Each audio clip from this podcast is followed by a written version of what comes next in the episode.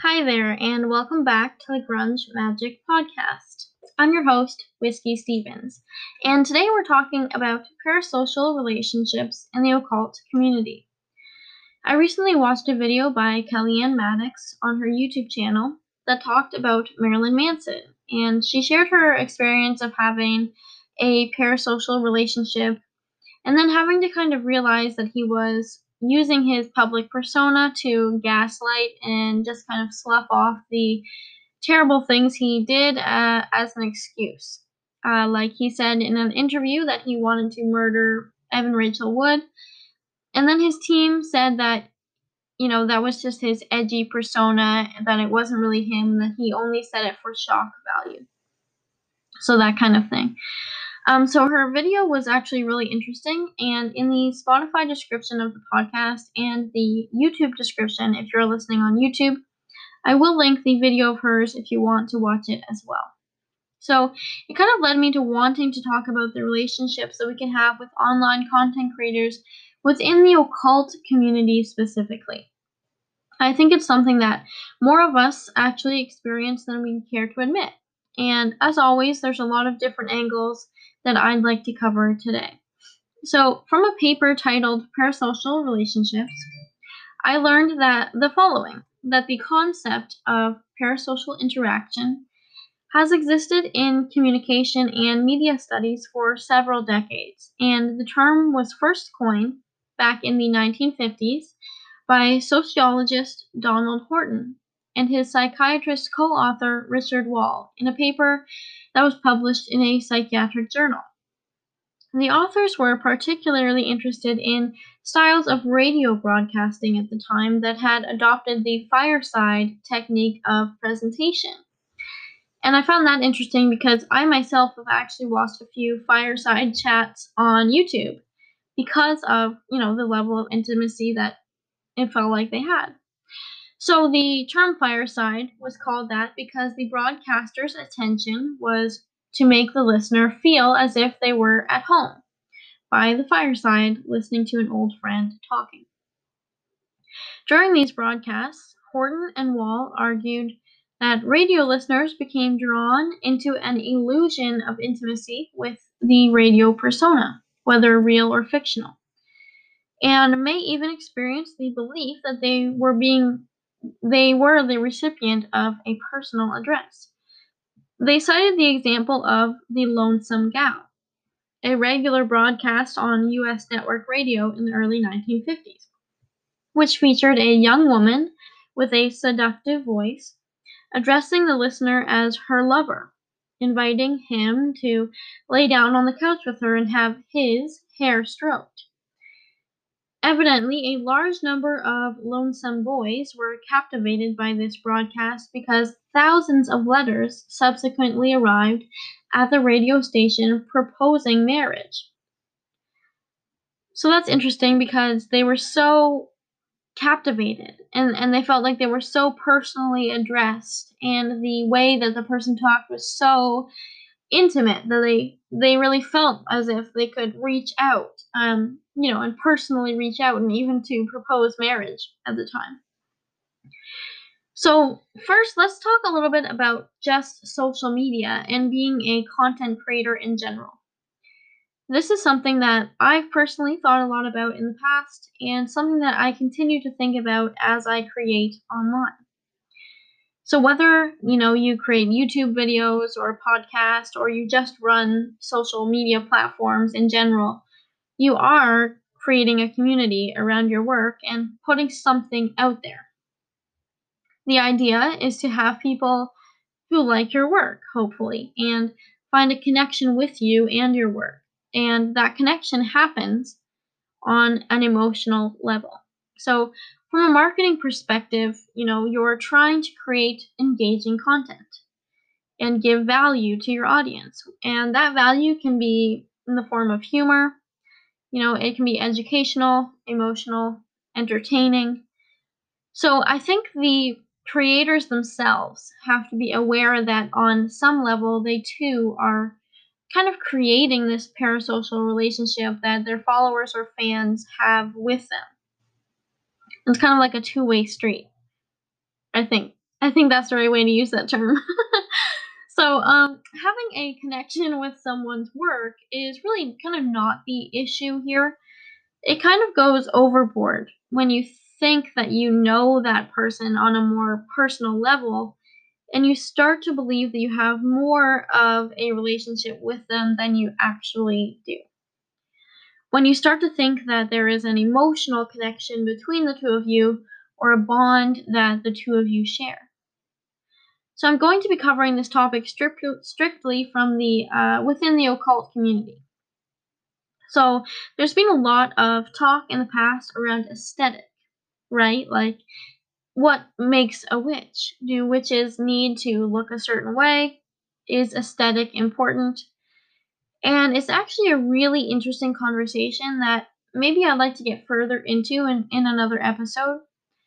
But for now, uh, let's focus on the fact that a lot of what we see on social media isn't even real. Many people have a certain social media aesthetic, such as the clothes they wear or the way they set up their profiles. Uh, carefully chosen colors, fonts, you know, um, words, the words that they use, even it's all kind of carefully crafted. We only often see people the way that they want to be seen. We don't see them in their pajamas or when they first wake up or when they're in a depressive episode. A lot of what we see on social media is carefully crafted. Even in the spiritual community, there's a lot of aesthetic happening with the tools that are used and room decor. We may see social profiles and feel a connection, thinking, oh, that's so cool, or that we wish that we had that, or that we wish that our lives were like theirs. We can develop a relationship with the content itself. And mind you, a lot of the content posted in the occult and spiritual community is very helpful and engaging and well thought out.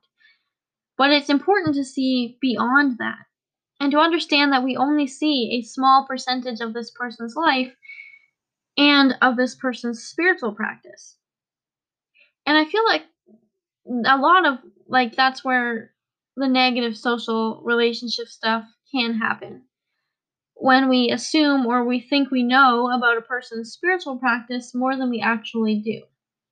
This can look like, you know, assuming someone works with one god or multiple gods maybe assuming that someone won't work with angels or that they only work with angels or that someone doesn't like a whole path or a whole part of the craft.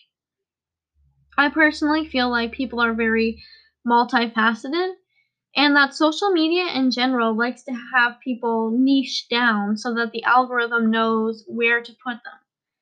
People may then feel like they can only share about one part of their craft, or they must find something that makes them totally unique, but then will fail to share the other parts of their spiritual path that they are exploring.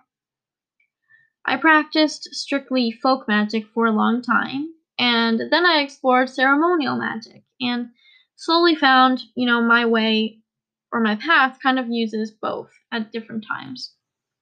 I also use the Bible in many of my spells, yet many people may not know this about me. And if someone were to form a parasocial relationship with me by assuming that I don't work with the Bible or that I'm against Christianity, in the end, they would only be hurting themselves because that's simply not the case. So I feel like there's there's kind of like a responsibility on both sides the side of the individual putting an occult creator on a pedestal and the occult creator themselves. Also, much of one's spiritual practice is private, and a lot of the real magic happens behind closed doors. We cannot expect everyone to openly share everything about themselves or what they're up to magically. It just it cannot be. This is a spiritual path for a reason, and this may be a biased opinion, but I believe that things stay sacred by staying personal. Much of the spiritual connection and transformation and insight happens when we are alone with the divine, not sharing it through a live on Instagram or something like that. as creators, I think there also needs to be boundaries, and every person's boundary is going to be different of what they're willing to share and what they're not. I know for me that it was a learning curve to figure out just how much I could share without feeling like I was pimping out my own spirituality. Okay, so now let's move into talking about when worship of people happens and when romantic feelings develop. It does happen. And I bet many of the online occult content creators have inbox messages to prove it. I have been the recipient of love letters for other content creators when people think that they may have a chance to get with that person by going through me. It's strange, and it just goes to show that, you know, people will act weird when they get too attached to an online persona. Do people worship this carefully created image that people put online? Yes, they can. It does happen. We can see this with some larger creators like Teal Swan. She has some mixed reviews. I find that people either really love her or they hate her. But from the comments, you can see on her posts and from the large following that she has some really die-hard fans. She does share more personal content about her life and her experiences. So it does create a sense of getting to know her on a deeper level. Now, I haven't watched her content for quite some time, but I'd like to bring up a scenario. Let's say that something happened with Teal Swan where it came out that she was doing something not so good and that there was evidence to prove this. But because people have built such an emotional connection, and because they feel like they know her better than even the evidence suggests, they choose to not believe it. And they continue to support her and uplift her, even though she may be potentially hurting others. Now, obviously, this was a fictional scenario with someone who has a larger, almost cult like following, but it does happen. Just like in the case with Marilyn Manson, we see Evan Rachel Wood saying that she was locked in a soundproof room as a form of abuse. And in interviews, Marilyn, in his own words, says that he has, quote, a bad girl's room that is a soundproof room, and when someone is naughty, I lock them in the room. Yet, if someone were to have formed such a deep parasocial relationship online or through his music and thought that they knew him to be a kind person, even with all of the evidence in the world, they may not see it, nor would they want to see it. They would defend him because they believe they know him deeply on a personal level. Yet the image he created to the public was just that a carefully crafted image. And I understand the debate with cancel culture, right? Do we cancel everyone that has a past or that is maybe problematic? And I think that it, it actually should be taken on a case by case basis because I think obviously if someone is very abusive, um, it's a different story. But I think if something happened in someone's past and they've actually learned from it and they've changed, that we should acknowledge that because each and every one of us is learning and evolving and changing. Um, but again, I think it's a case by case basis. But anyway, so we obviously also see this kind of thing with celebrities and singers and artists, where people fall in love with and worship the idea of them rather than who they really are. In the occult community, this can look like idolizing someone based on their niche or their experience. I think power dynamics are also really interesting, and this was something that was also brought up in the um, video done by Kelly Kelly-Ann Maddox. Uh, she talked about the power dynamics in terms of the relationship, uh, the Marilyn Manson relationships.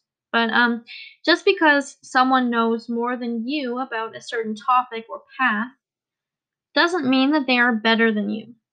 it's one thing to be kind of like an authority on the topic because you've put years of work and research into that area, but we also must be aware that at times it can create a power imbalance where people look up to this person and may even hold what they do and say on a pedestal without even questioning it. It's one thing to appreciate someone's work, but we must still be aware that everyone is human. Everyone makes mistakes. And everyone is both good and bad at a variety of things. In a sense, we are all equal, even if we aren't equal in knowledge on a certain subject. Something I see a lot is kind of like this content that almost feels condescending. It's like, I know this and you don't, so what I say must be the truth. And I think that if something does interest you, that you should always take it upon yourself to do your own research. At least that's something that I've kind of I try to adopt that myself, although I do sometimes get caught up in the content. now let's talk about the healthy side of it because I think for a lot of people online relationships are actually helping them to feel less lonely. And this is something that was really can really I think benefit people even before the pandemic for people who are neurodivergent um, that may find it harder to make in-person relationships or have not maybe they don't have uh, very good in-person social cues um, maybe they're not able to read social cues or maybe they're not, not able to read facial expressions or something like that um, online relationships or groups can actually serve as a healthy social outlet again there are boundaries but I think technology in this way is actually kind of beautiful because it does bring people together. And uh, that's one thing that I have found online with creating actual friendships. Uh, it's helped me a lot to have people that have like minded interests and uh, have people actually talk to about them because I wasn't really finding that in my small hometown. So I typed into Google, are parasocial relationships healthy? And what I got from the kind of the first, uh, you know, thing that popped up was parasocial relationships are actually perfectly normal and, in fact, psychologically healthy. As humans, we are built to make social connections, and so we're presented with a person through through audio or video, and we seek to establish a bond with them. Now, that was from a Refinery 29 article, but I wanted to look at it from a more scientific perspective.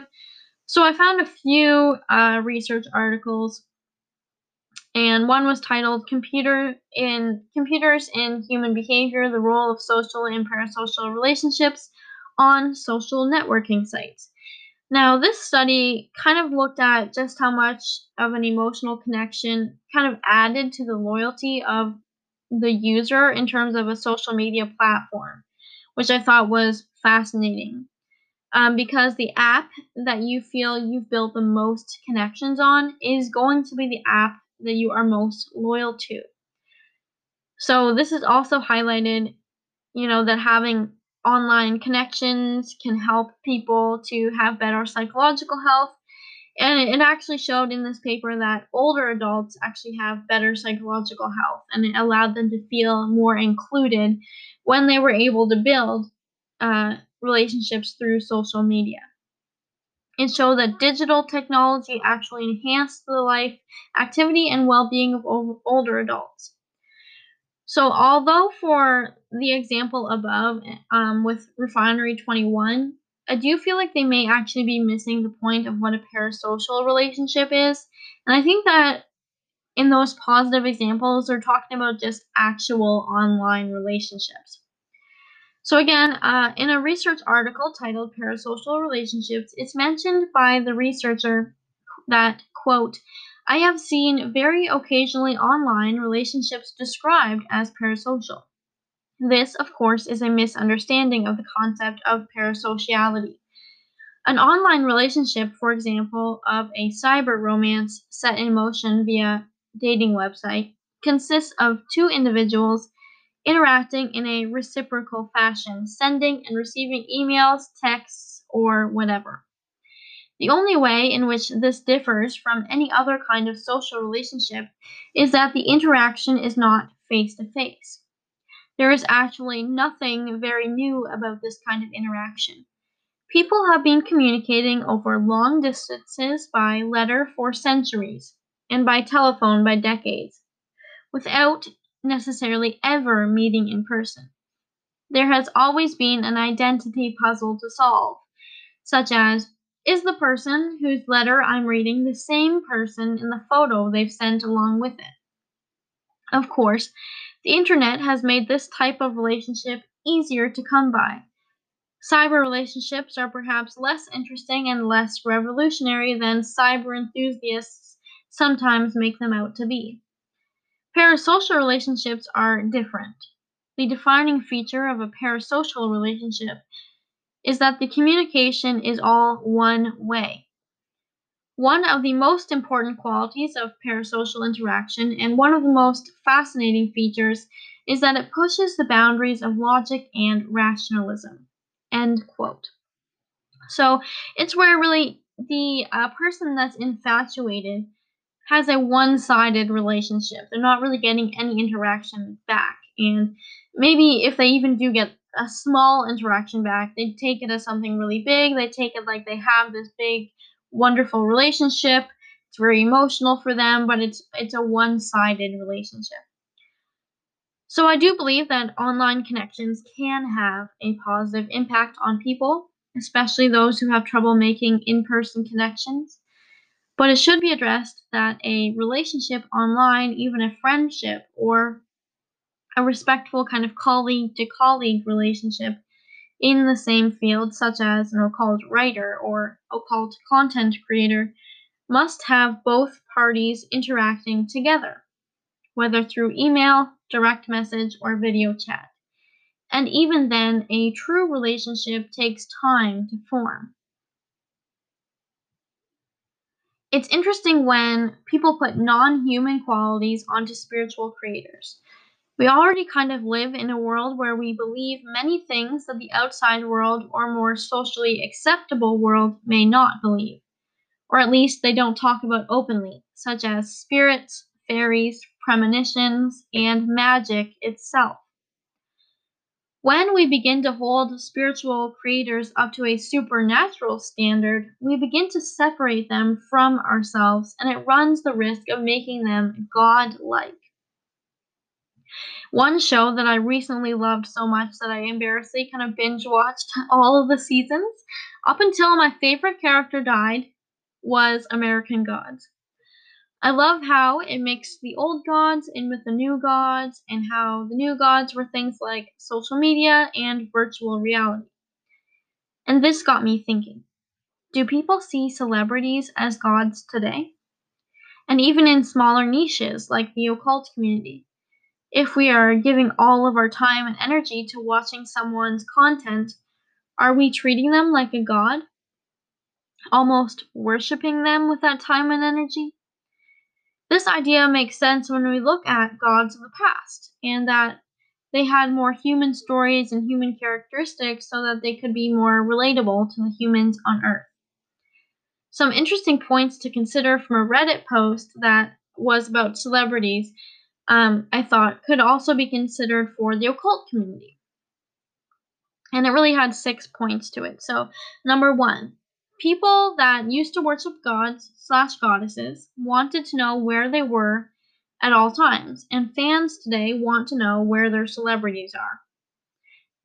And today, for larger occult creators online, it seems people do want to know what they're up to, and they peek into their lives and they see what they share on social media, which can technically be a 24 7 thing. Number two, each god or goddess had unique characteristics. For example, Athena was the goddess of wisdom. And occult creators today have their own unique characteristics and paths, and often the ones that niche down do the best. Number three, gods wanted sacrifice. Celebrities want you to spend money buying products or tickets to see them. This too can happen in the occult community with spiritual business. Although I feel it can be seen more of a supporting the person rather than sacrifice, but sometimes it could be a sacrifice if you are financially sacrificing or something like that. Number four, worshippers would wait for signs slash messages from their gods, and fans today wait for tweets and posts on social media. Number five, worshippers used to follow their god's orders. And today, if a celebrity speaks out against a person or company, their fans follow suit. This can also happen in the occult community, and it does. Although I have seen many creators openly speak out against this as well, kind of making it clear that if they disagree with someone, they don't want their fans sending hate to that person. But even to have to mention that thing kind of suggests that their fans are willing to do that. And finally, number six, gods were usually good looking. Many of them who find, and many people who find a large following on social media are attractive today or have something unique about them from their fashion to their personality. So, would I say that there are some interesting similarities there, especially when you mix in the fact that people sometimes don't even worship the person, but they worship the number beside that person's name? Yes, it's totally fascinating, and I do think that sometimes we can hold celebrities or even occult content creators up to being almost godlike. Do we worship the person or do we worship the numbers? I don't know. so there's also the moment of grieving the loss of someone whom we may have formed a parasocial relationship with, either because they come out as being an awful person in their personal lives or because they simply stop putting out content. If we become emotionally attached, there may be that grieving process somewhere down the line. It is a fact that on some level, real emotions happen. So, in the spiritual space, how can we form healthy relationships with content creators? I think first and foremost is it, it is about remembering that we are emotional beings. Well, most of us. And lots of stuff is going to make us feel. But that mostly everything has an extended backstory that we don't get to see. And even if we think we know everything about a person, the truth is that we are never truly going to know 100% of it all. Also, I think we should spend more time on our own spirituality than watching or commenting on the spirituality of others. You must first have a healthy relationship with your own spirituality.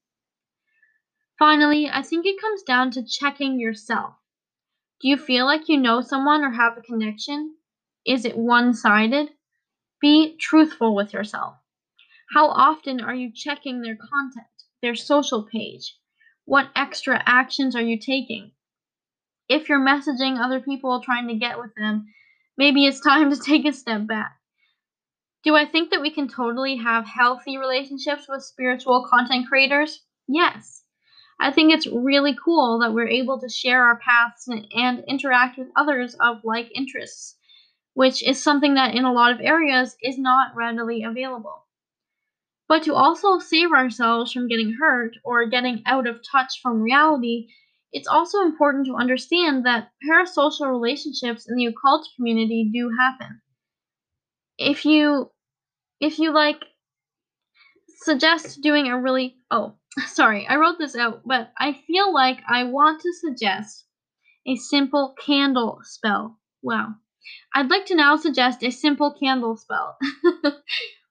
Light a candle and set the intention of seeing the truth in all situations and in all people both on and offline. Say a small prayer of protection for all of your relationships and then allow that candle to burn down in a safe bowl or holder. I like to do that. I kind of get an all purpose white candle or kind of any color that I feel called to. And then I light it. I say my prayer of protection. I ask to see truth in all situations. Sometimes it comes to me in the way that I'd like, sometimes that I don't like, but it, you know, it works.